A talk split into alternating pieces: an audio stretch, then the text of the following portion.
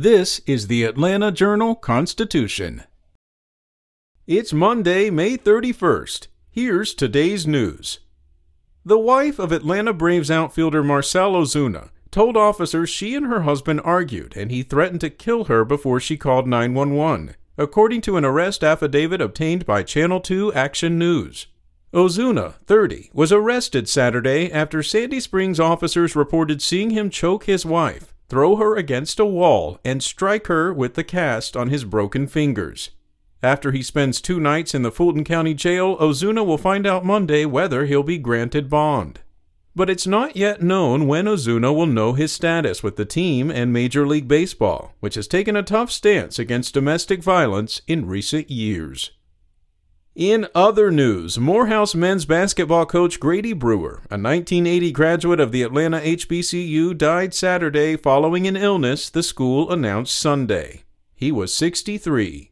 Brewer served as the Maroon Tigers head coach for 21 years, compiling a career record of 315 to 241, second only to former head coach Arthur McAfee.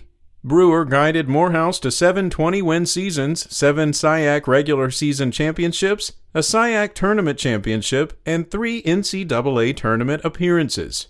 Morehouse College President David A. Thomas said in a statement Not only will his spirit continue to live on in the hearts of the Morehouse family, but his legacy will impact the sport for years to come.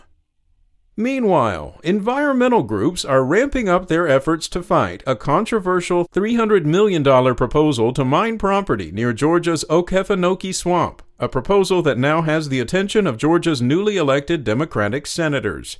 More than two years ago, Twin Pines Minerals began acquiring multi million dollar parcels of land near the south end of the swamp's barrier for the purpose of titanium mining.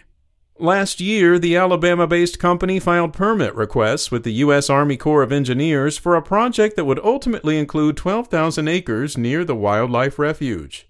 But under new environmental regulations issued during the Trump administration, the project no longer requires federal approval since Twin Pines reduced the proposed mine, which is located in Charlton County, to less than 600 acres.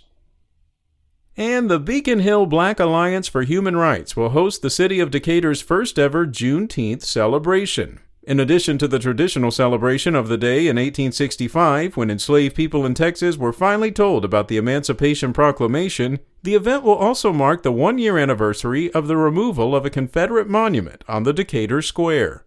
Festivities, which are co sponsored by the city, will take place on the square from 4 to 8 p.m. on Saturday, June 19th.